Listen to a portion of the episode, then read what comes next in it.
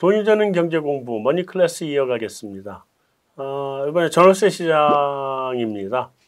음, 전세 가격은 상승세가 좀 진정된다 이런 얘기를 하는데 네. 상승세가 진정이 된다는 거는 상승 폭이 좀 둔화됐다는 얘기겠지 계속 올라는 가고 있다는 얘기네요. 네, 그렇죠. 상승세가 하락 반전은 하지 않고 있다. 네. 상승 폭이 많이 둔화되었다 이렇게 볼 수 있고요. 네. 어, 여전히 지금 시장에서는 지금 매수세들이나 그 전세 수요자들이 지금 많이 있습니다. 많이 네. 있는데 작년에 임대차 3법의 통과로 인해서 사실은 많은 세입자들이 어, 그동안에 계속해서 가격이 전월세 가격이 올라왔기 때문에 어, 사실 계약 갱신 청구권을 행사함으로써 사실은 4년간에 거주할 수 있는 그런 그 쿠폰을 행사했다고 볼 수 있습니다. 네. 아, 그런데 문제는 지금의 어떤 전월세 시장 자체를 제가 표현한다면 불안한 진정세다 이렇게 이제 볼 수가 있는데요. 네.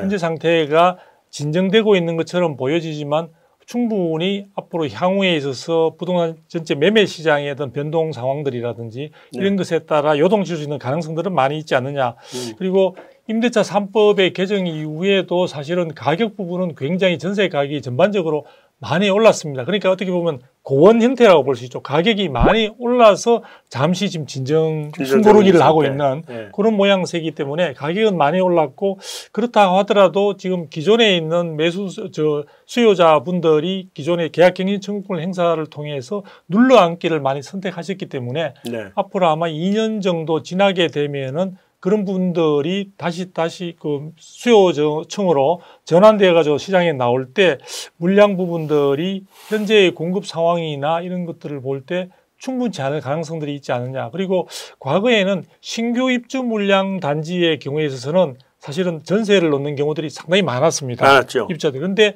지금 최근에 정부의 어떤 여러 가지 규제 조치로 인해서 많은 사람들이 분양을 받으신 분들이 실입주를 해야 되는 네. 그 조건들에 해당이 되기 때문에 생각보다 전월세 물량으로 나올 수 있는 것들이 굉장히 줄거나 제한되어 있는 상황입니다. 음. 그런 부분들도 어, 향후에 어, 얼마든지 새롭게 전월세 시장 자체가 다시 어, 상승폭을 키워나갈 수 있는 가능성은 열려 있다 이렇게 생각할 수 있습니다. 네. 뭐 지역별로 보면은 뭐 성남 분당이 과천을 제끼고 평균 전세 가격 이리자리에 올랐다. 네. 뭐 이런 뉴스가 나오던데. 네. 특별한 이유가 있나요? 네, 과천은 그동안에 이제 신규 분양을 받기 위해서 많은 분들이 그게 이제 우선 거주 거주하시는 분들에게 이제 우선 분양 혜택을 주니까 네. 사실은 그런 분들이 집중적으로 들어가면서 그것도 일정한 기간 이상을 거주를 해야 되거든요. 네. 그래서 사실은 과천의 전세 가격이 천정부지로 올랐던 측면들이 있는데요. 네. 그런 부분들이 어느 정도 분양이 마무리되면서 사실은 좀 진정세를 보이고 있는 상황이고요. 네. 오히려 하락세로 좀 일부 반전된 그런 부분도 나타나고 어, 있습니다. 그런 것에 비해서 지금 분당 같은 경우에는 아무래도 지속적으로 이제 강남을 겨냥한 그런 수요층들이 탄탄하게 사실 거기에 머무르고 있고 네. 또 이제 우리가 가장 신도시 개발 계획의 어떤 단지로서는 가장 성공적인 단지로 이제 우리가 언급이 되는데 판교 네. 판교 쪽이 보게 되면 거기에 이제 고급 IT 인력들 이런 분들이 일, 네, 일자리가 계속 수, 예, 수입도 있고 일자리도 네. 있고 그러다 보니까 그분들이 어느 정도 여건이 되, 게 되면 물론 강남으로 진입을 서울 강남으로 진입을 하시겠지만 강남의 지근거리에 있는 그런 분당에서 여러 가지 좋은 주거 환경과 교육 환경 음. 그다음에 본인의 직장과의 그 아주 가까운 거리 네. 이런 것들로 인해서 상당히 수요층들이 그 집중적으로 모여들에 따라 네. 과천의 어떤 상승률이 상당히 남다른 그런 부분들을 보여주고 있습니다. 그래서 분당 같은 경우에는 전월세 가격 외에도 가격 상승폭도 어, 작년에 같은 경우에는 굉장히 두드러진 네. 어, 서울 수도권에서 탑을 달렸던 그런 음. 측면들이 있습니다. 그 몇 년 전에 사실 제가 분당에 아파트를 가지고 있는데 아 그러세요? 몇 년 전에 그 두 박사님께 한번 제가 여쭤본 적이 있었어요. 분당 어떠냐고 그랬더니 네. 그때 육두품이라 그러셨었거든요. 아, 네. 근데 요즘은 좀 육두품은 좀 면한 건가 이런 생각이 들기도 아, 하고. 육두품은 면했다고 볼 수 있고 판교의 영향이 이렇게 오래 또 지속적으로 갈 줄 몰랐고요. 네. 앞으로 언급한다면 지금 판교는 가능성이 더욱더 있다고 볼 수 있습니다. 아. 앞으로의 어떤 그런 그래서 그런 부분들이 이제 저 분당에 여러 가지 영향을 긍정적인 영향을 미칠 수 있는데 제일 문제는 뭐냐면 이 분당이 한 걸음 더 또 한 단계 더 업하기 위해서는 현재 이제 직면하고 있는 여러 가지 이제 구축의 성격 속에서 네. 어, 이것을 갖다가 리모델링으로 갈 것이냐, 네. 아니면은 어, 재건축 쪽으로 방향을 선회할 것이냐, 그 부분들이 사실 단지 내에서 혹은 또 해당되는 지역에 있어서 충분히 지금 통일되지 못한 상태, 어정쩡한 상태로 있습니다. 그래서 현재로는 강남의 대체지라는 그런 쪽에 어떤 그것으로 인해서 브랜드로 인해서 굉장히 가격이 강세로 보이고 있지만 문제는 이 분당 자체가 정체성을 보다 분명히 하지 않을 때는 음. 지금 서울에 바로 붙어 있는 지금 분당보다는 위례라든지 네. 하남이라든지 이런 쪽들이 지금 이제 빠르게 치고 올라오고 있기 때문에 네. 그런 부분을 갖다가 조금 상황에 따라서는 이 분당이 다시 음. 이좀 뒤처질 수 있는 그런 부분들도 우리가 유의해서 한번 살펴봐야 될 것 같습니다. 이 굉장히 안 좋은 얘기를 또 해주시는군요. 아니 아닙니다. 아닙니다. 별 때마다 육두품 얘기를 하셔가지고 아, 아닙니다. 가슴에 상처를 받았는데 아, 아닙니다. 지금 아, 다시 육두품으로 아, 떨어질 수 있다. 제가 볼 때는 진, 근데요. 진골로 저는 승진했다고 보고 있습니다. 근데 지금 사실은 위례나 하남이 올라오는 속도를 보면 네.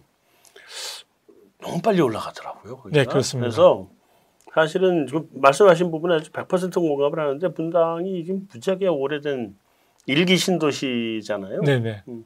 여기 이 재건축이라든가 이런 거를 빨리 방향을 잡아서 그 주택 자체의 주거의 질을 빨리 바꿔주지 음. 않으면 다시 떨어질 거라고 저도 보거든요. 아, 네. 그렇죠. 한 가지 더 첨언해서 말씀드리면은 네. 제가 위례라든지 하남이라든지 이런 쪽들이 최근에 와서 어, 이러지 교통시설 광역철도망 네. 이런 부분들이 굉장히 확충되고 있기 때문에 그렇죠. 만약에 이쪽에서 그런 부분들이 다 갖추어지게 되면 굳이 더 먼 분당까지 선택을 할 필요가 없어질 없죠. 수도 있는 거거든요. 그렇죠. 그래서 네. 이 판교만 가지고 계속 분당이 우려먹기로 한다고 하는 것은 제한적일 수밖에 없지 않느냐. 그렇죠. 이제 우려먹기라는 단어는 조금 제가 지나친 표현인데요. 네. 그래서 분당 제가 다시 한번 말씀드리지만 분당은 충분한 가치를 가지고 있고 충분한 재료를 가지고 있는데 문제는 그러한 부분에서 재성장을 하기 위해서는 정체성을 보다 분명히 할 필요는 있어 보인다. 있다. 예.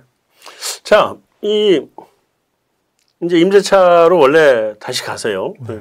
그 1989년대 전세를 1년에서 2년으로 바꿀 때 혼란이 한, 한 반년 정도 네. 혼란이 있었죠. 요번에 이제 2년에서 2 플러스 2로 이게 다 4년이 되는 건 아니더라고요. 제가 네. 지금 그 분당에 집이 리모델링이 될 것 같아서 네. 그 용인에서 지금 전세를 살고 있거든요. 네, 네. 리모델링이 다 되면 들어간다고 기다렸는데 리모델링도 이게 재건축 못지않게 만만하게 어, 오래 그렇습니다. 걸리더라고요. 네. 그래서 이제 근데 2년 지나고 집주인이 입주한다 그러면 나가줘야 돼 나가야 되니까 이게 two 플러스의 예외 예외 대상이잖아요. 이게. 예, 그렇지는 않던데 이게 지금 two 플러스 two가 이게 전세 시장의 가격을 갑자기 급등을 시켰는데 안정이 되고 있다고 봐야 되나요? 아니면 네, 이제 실제 뭐 여기서 지금 1년에서 2년 바꿀 때 혼란이 5개월 갔다고 하는데 사실 지금 그 현장의 경우에는 작년에 바뀌어 진 이후로 지금 6개월 이상 갔다고 볼 수가 있죠. 네. 아, 갈 수가 있고 지금 제가 불안한 진정세라고 표현을 했었는데요.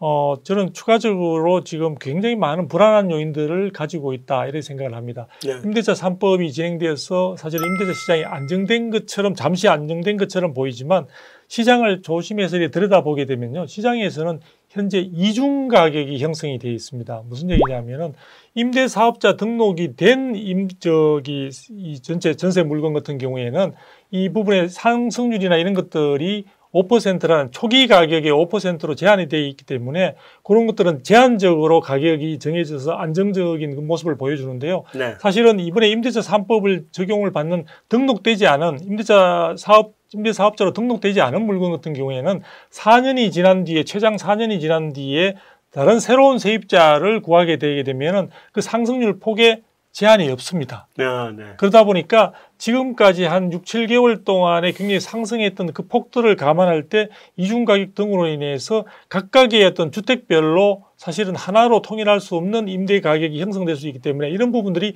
통계상에 있어서는 잘못하면 착시적인 현상으로 나타날 수도 있습니다. 네.